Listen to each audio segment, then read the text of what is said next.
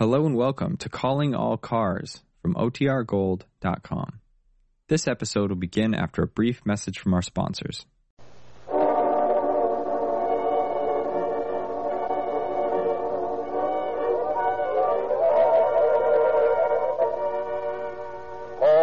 All Cars, the copyrighted program created by Rio Grande.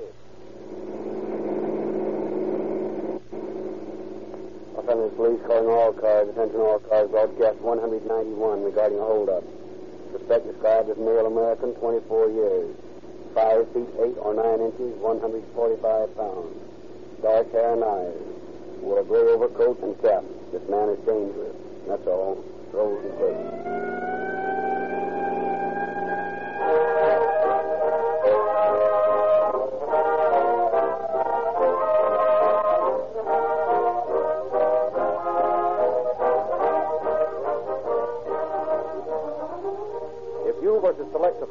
Painting for your home, would you rely on your own judgment to guide you in securing an authentic work of art? Or work of art? Or would you call in one or more expert authorities to steer you right and insure you against an inferior product? The answer is obvious. You would buy only after you had expert advice that it was genuine and worth the price asked. In nearly all our purchases, we are influenced by the choice of others whose opinions we respect. Make that your policy in the purchase of gasoline for your motor car. Use the gasoline that carries the highest endorsement of any motor fuel in the state. The exclusive selection of 30 important cities and counties. The gasoline that communities rely on above all others to power their police cars, fire engines, ambulances, and emergency equipment of all kinds. Yes, last year, Rio Grande cracked gasoline powered police and fire equipment for over 55 million miles.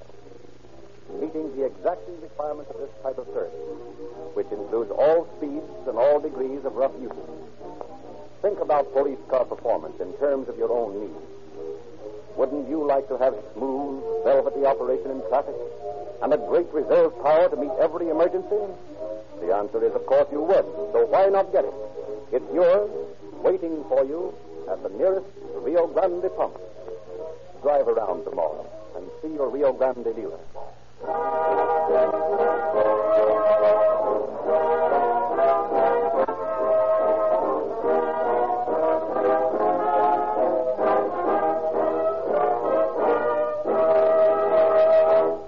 We take pleasure now in presenting Chief James E. Davis of the Los Angeles Police Department. Chief Davis. Good evening, ladies and gentlemen. Many of you may not realize that you have a duty and responsibility to aid in combating crime.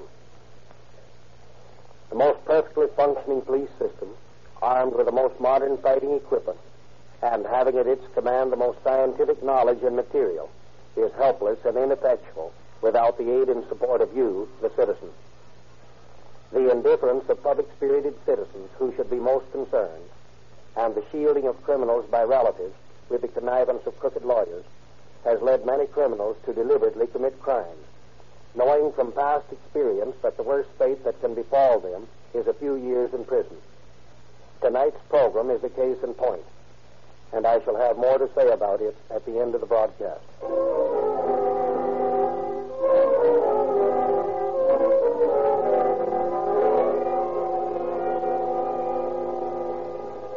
At 8 o'clock on the night of December 7th, 1930, Carl Dean brought the streetcar on which he was motoring to a stop at 11th and Georgia Street, while his conductor, Leland Hanson, threw the switch to bring the car into the barns on Georgia Street. The conductor had just regained his platform when he heard a step behind him. This car is going to the barn. We can't. Never mind that. Give me what you got. What do you mean? Don't stall me, fellow. Where's the money? In my pocket. All right, let's have it. Yes, sir. That's all you got? Yes. How much in that changer? Nothing in there. Okay, bell him down. All right, two bells. What's going on back there? Some guy get on by mistake? No, I've been held up.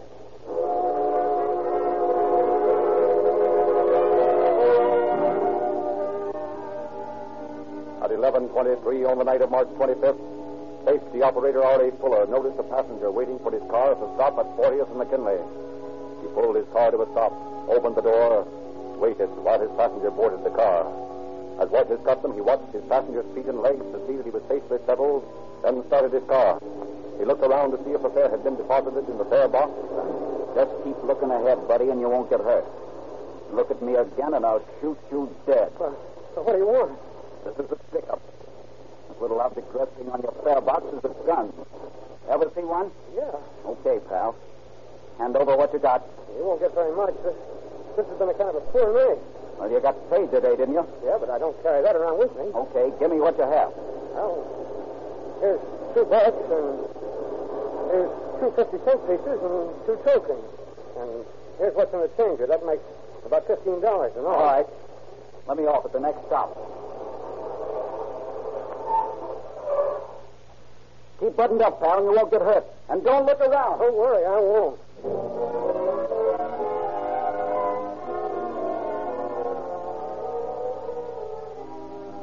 Days later, shortly before 2 o'clock in the morning, officers James Costello and Elmer Hoffman were patrolling the district of Los Angeles near West 7th and Lucas Street.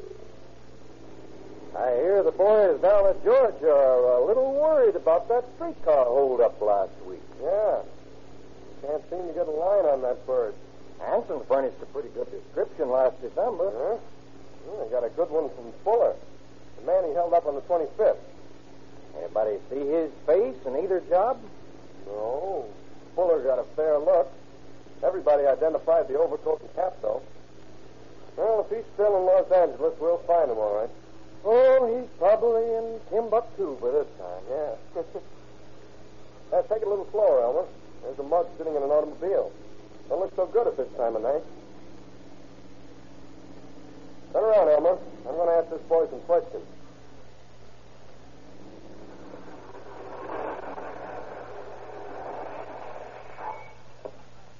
Okay, Jim.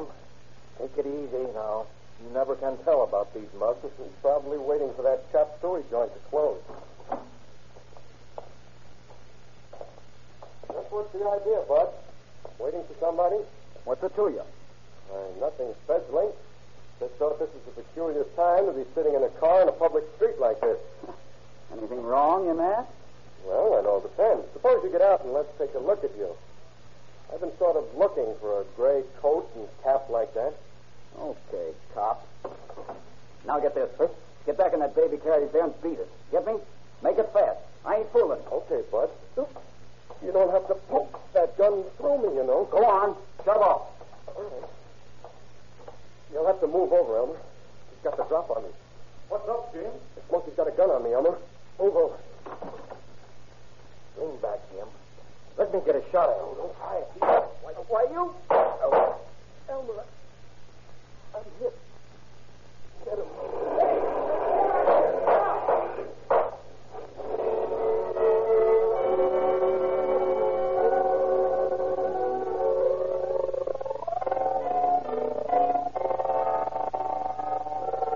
In an effort to get out of the car and at the same time assist his brother officer, Hoffman was unable to get a good shot at the fleeing bandit, or to obtain a glimpse of his license.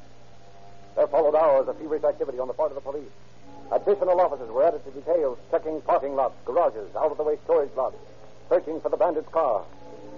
Next day, in the office of Chief of Detectives Edwards, police officers on duty and off met for a conference. Fellas, we've got to find this bird that shot Jim Costello. Now, we know he lives somewhere around that district.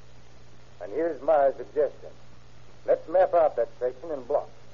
Let's all take a section and canvas it in plain clothes. We'll tell those mugs that run some of those places that if we don't find out within 12 hours who killed Costello, we'll really mess up that district. How's about it? Okay, Chief. Okay.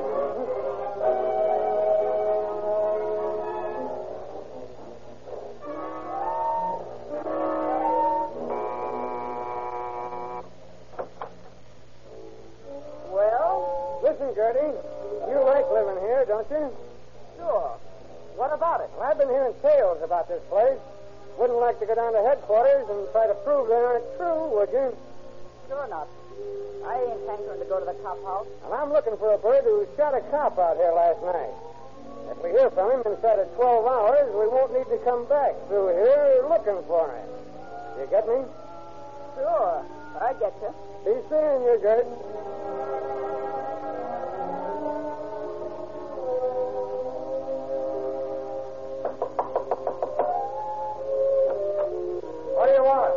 for a friend of mine. Got in a jam last night. Shot a cop. You know him? I don't know who you're talking about. Who are you? Never mind. Ask the boys in the back room how they'd like to ride in the patrol wagon. Now, wait a minute. You got me wrong. I know. You're not running the speakeasy. I'm not standing here either. Now, listen to me. You don't want to have to vacate quick. Get the word around that we'll be waiting at headquarters tonight for a phone call about that mug who's so handy with a rod. And if that phone don't ring...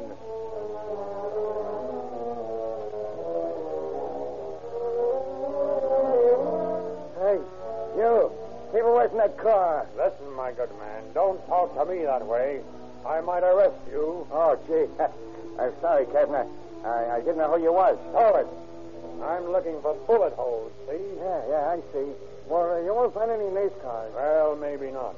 Then again, you don't happen to know anything about a car with some bullet holes in it, do you? No, sir, I don't. Well, I'll tell you what I'll do. I'll wait at headquarters until 12 tonight. You look around and see if you can find a blue-green Dodge Roadster with a dark top, will you? Yes, sir. And don't forget to call me.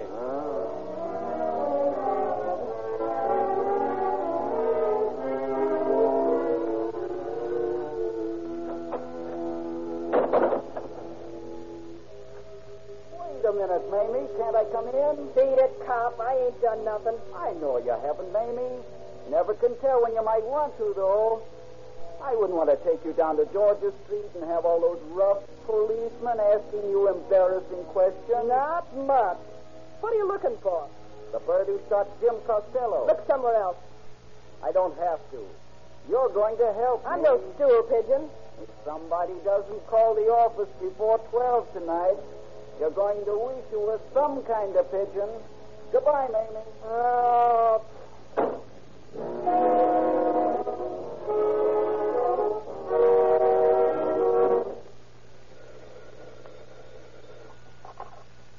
Homicide. Derrick speaking. Yeah? Why you telling me that? All right. Well, here we are, boys. 8th and Beacon. Let's move in.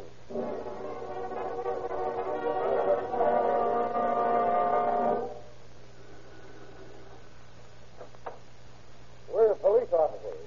You got a man here who's been shot? Oh, I know. Oh, there was a man here earlier this morning.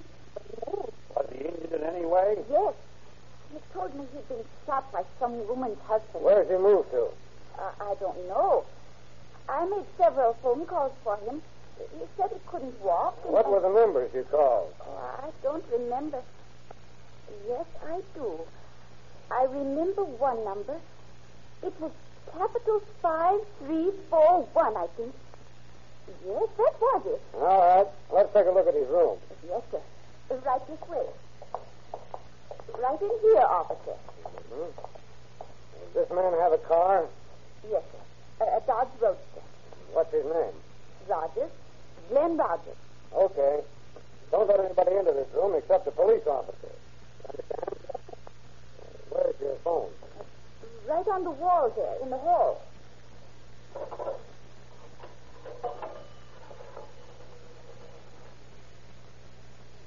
Let me talk to the manager. This is Detective Lieutenant Terrence. I want to get a number trace. Yes. Capital 5341. All right, I'll wait. When did this Rogers guy move out? Oh, about 2 o'clock this morning. Mr. Rogers used to work for the streetcar company. Oh, he did, huh? Yes, sir. Hello? Yes? Herman Kroger, eh? 1907 Pasadena Avenue. Okay, thanks. Huh? Oh, streetcar conductor. Okay. Well, come on, Shattuck. Let's go see the L.A. Railway special agent.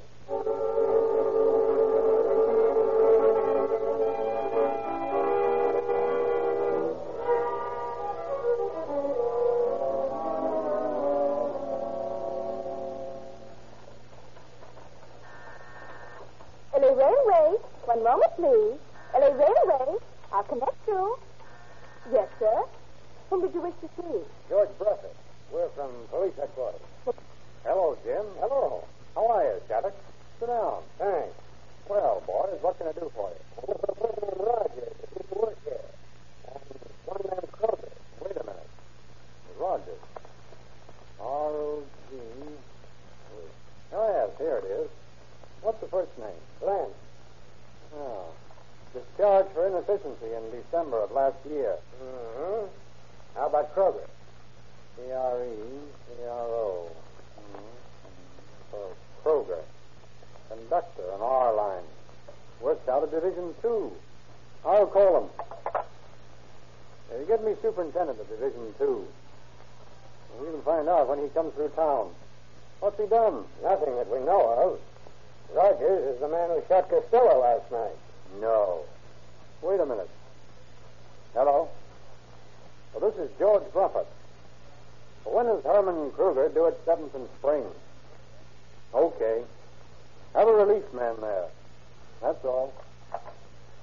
All right, boys. We'll go down and meet the gentleman.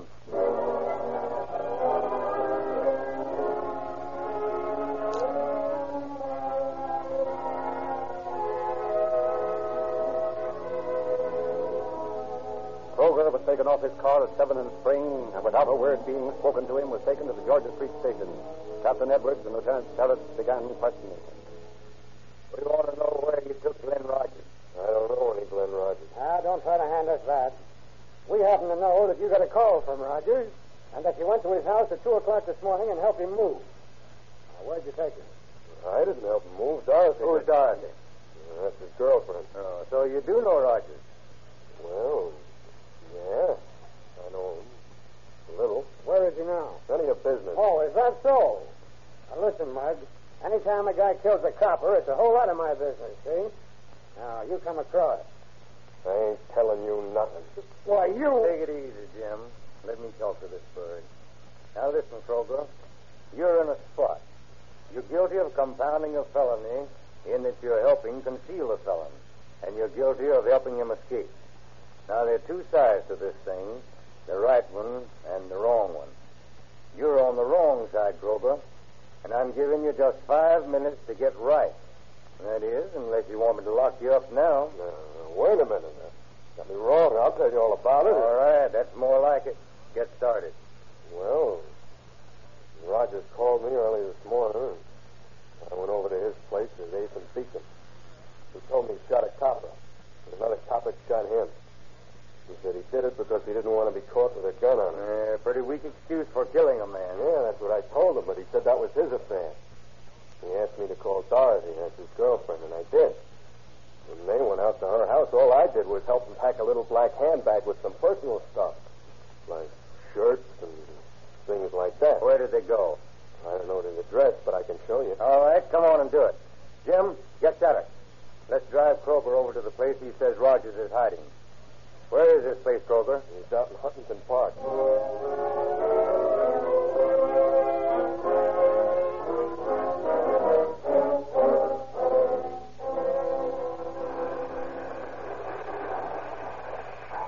that's the house over there, the yellow one. Now, you stay here. Derrick, you take that side window on the right. Okay, Captain. Derrick, you take the back door. I'll go in the front way. Keep your eyes open.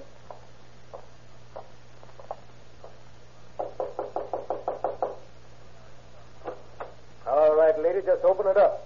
We're looking for Glenn Rogers. Well, he ain't here. Never mind, I see him. All right, Rogers, stick him up. Come on in, Jim. What'd you do with the gun, Rogers? I threw it away. But Rogers had not thrown the gun away. After hours of questioning, he finally admitted that he had hidden the gun used to shoot Officer James Costello on the night of March 30th. He was held to ransom on a charge of murder and brought to trial in Department 25, the court of Judge Charles L. Fricke. Months dragged by, and at last the verdict of the jury is ready. The clerk will read the verdict. Case of the people of the state of California versus Glenn Rogers, defendant. We, the jury, find the defendant in the above entitled action not guilty. Order in the court. This is no laughing matter. The jury is discharged. Judge Fricke, I'm from the press. What do you think of the decision? In all my years on the bench, in all my experience as a lawyer and judge, this is the most incomprehensible verdict that has ever come to my notice. It is utterly unbelievable that any group of men and women could be so swayed by the words of witnesses and attorneys so spellbound and hypnotized by the mass mind as to permit themselves to render such a verdict as this. It is not in the power of the people to appeal this case, so nothing remains but to abide by the verdict as returned by the jury.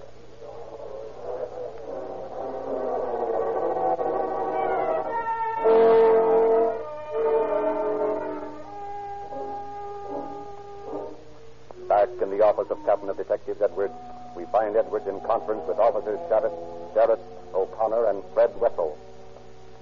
Well, boys, there you are. None of us had the faintest idea that Rogers would beat that murder rap. What's the next move, Cap? Well, the DA's got a hold on him for those two robberies, and there's a charge of possession of a sap hanging over him. Now, I want you, Wessel, and you, O'Connor, to get busy and hang those robbers on that bird. And I don't want any slip-ups. Stark, you and Shattuck stay on this, and see that we get enough evidence to make these charges stick. Okay, Chief. Who's going to represent us on the case? Cliff Crail. You'll work with him in preparing the case. We want those witnesses who were at the murder trial, but who didn't get a chance to testify. We're going to make this case airtight.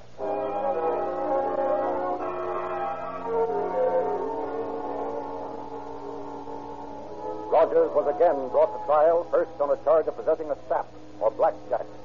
Conviction followed on this charge in spite of the testimony of witnesses. Then began the robbery trial. For the March 25th crime, Rogers prepared a puncture-proof alibi. Witness after witness testified to seeing him that night, and also on the night of December 7th, 1929, the date of the first streetcar holdup. Finally, on September 11th, the defense called its last alibi witness, Rosamond O'Keefe.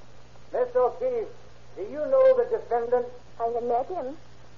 Calling your attention to the night of December 7th, did you have occasion to see the defendant that night? Yes, I did.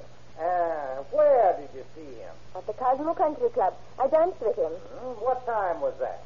It must have been shortly after 9. I got there just a little before 9. They were dancing then. What time did you leave? After 12. You say the defendant came in a little after 9? Yes. And remained there steadily till you went home? Yes. Your witness, Mr. Crail? You did not go to this dance with the defendant, did you? No.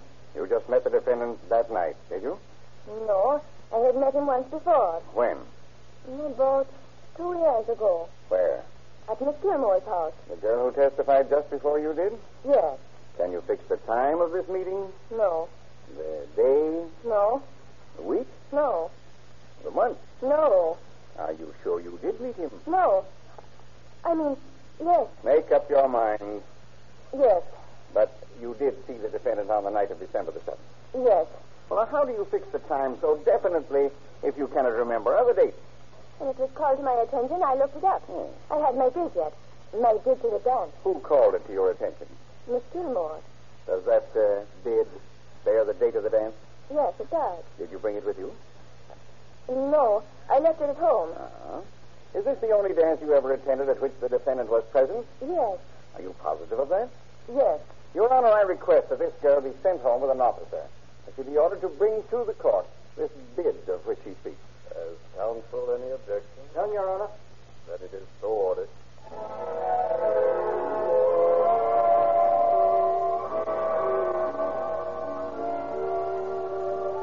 Rosamond O'Keefe was taken to her home. What happened when her Irish mother discovered what was taking place still brings smiles to the faces of the investigating officers. A much-chastened Rosamond returned to the afternoon session of court. Direct examination was begun by Deputy District Attorney Clifford Crail. Miss O'Keefe, you testified this morning that you attended a dance at the Cosmo Country Club on the night of December the 7th, 1929. Yes. And that during the evening you saw the defendant, Rogers, and you danced with him. Yes. That was substantially your testimony. Yes. Now, was that testimony true or false? It is false. What was your answer? It is false. It is false. Miss O'Keefe, I'll ask you whether or not last Monday you talked to Evelyn Gilmore over the telephone, that during that conversation that she said to you substantially that you were going to be called as a witness in this case, that you would testify that you had danced with Glenn Rogers at the Cosmo Country Club on the night of December the 7th, 1929. Yes. That is right. She told you that? Yes. If Your Honor, please, for the purpose of the record, at this time, I'd like to stipulate that as far as counsel for defense is concerned, he had nothing to do with putting on what is apparent as perjured testimony. And my investigation completely exonerates him from having anything to do with it. That's the record, so sure.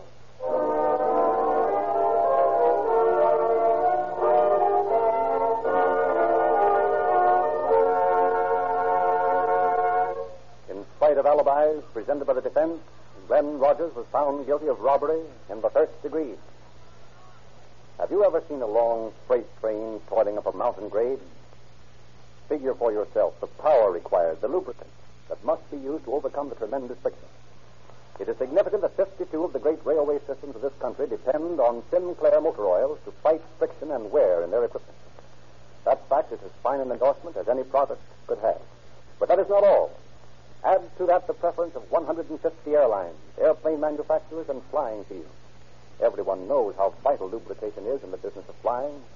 In addition, millions of motorists in 45 countries say Sinclair in dozens of different languages to express their choice of motor oil.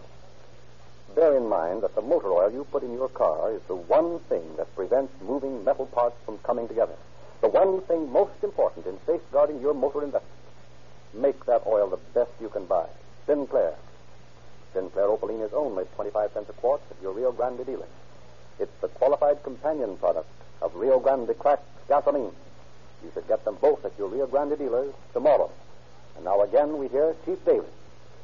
Through circumstances over which the police department had no control, Glenn Rogers was never punished for the cold-blooded shooting of a police officer. He was sentenced, however, to consecutive terms, 5 years to life and 7 years to life on charges of robbery. Efforts are now being made to free this man and again enable him to prey upon society.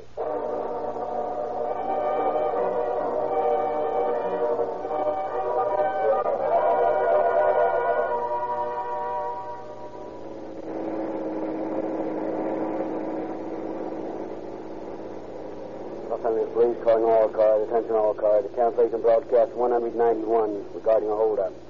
Suspect in this case is now in custody. And that's all. Rolls and quits.